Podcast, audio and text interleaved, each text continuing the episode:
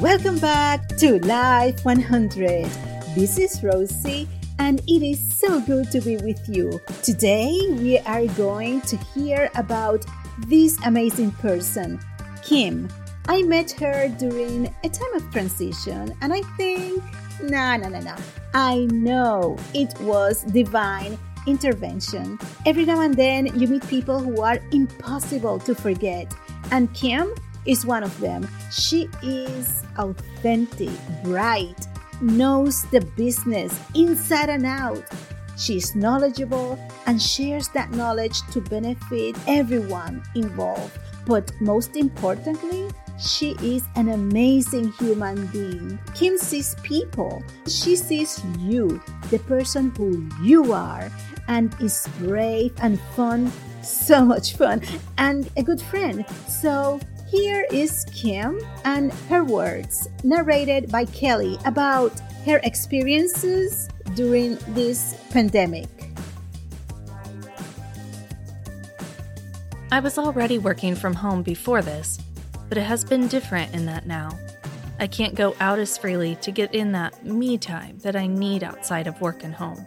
It's also been different because we are seeing so many negative things in the media outlets, including social media and it's been a little more difficult to stay positive. I'm combating the negativity I'm seeing in my life by trying to do more positive things for the people in my community whenever possible.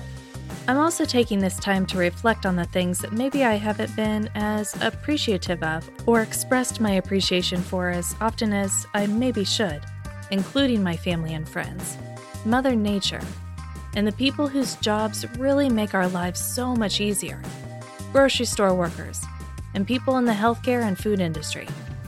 Trying to keep a positive mentality during these times isn't easy, but we keep going. I will keep enjoying the sunshine a little more and look forward to an extra long hug from the ones I love the next time I get to see them.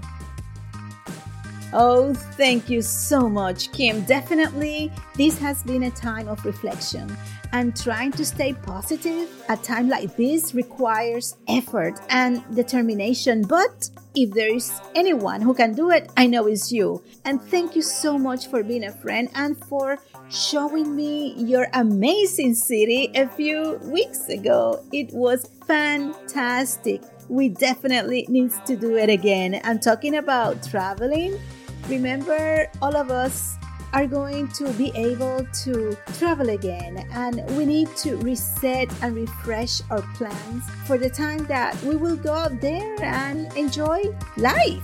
So until next time, thanks for listening and sharing this episode. Because, like we said, life is better when we live it to the 100.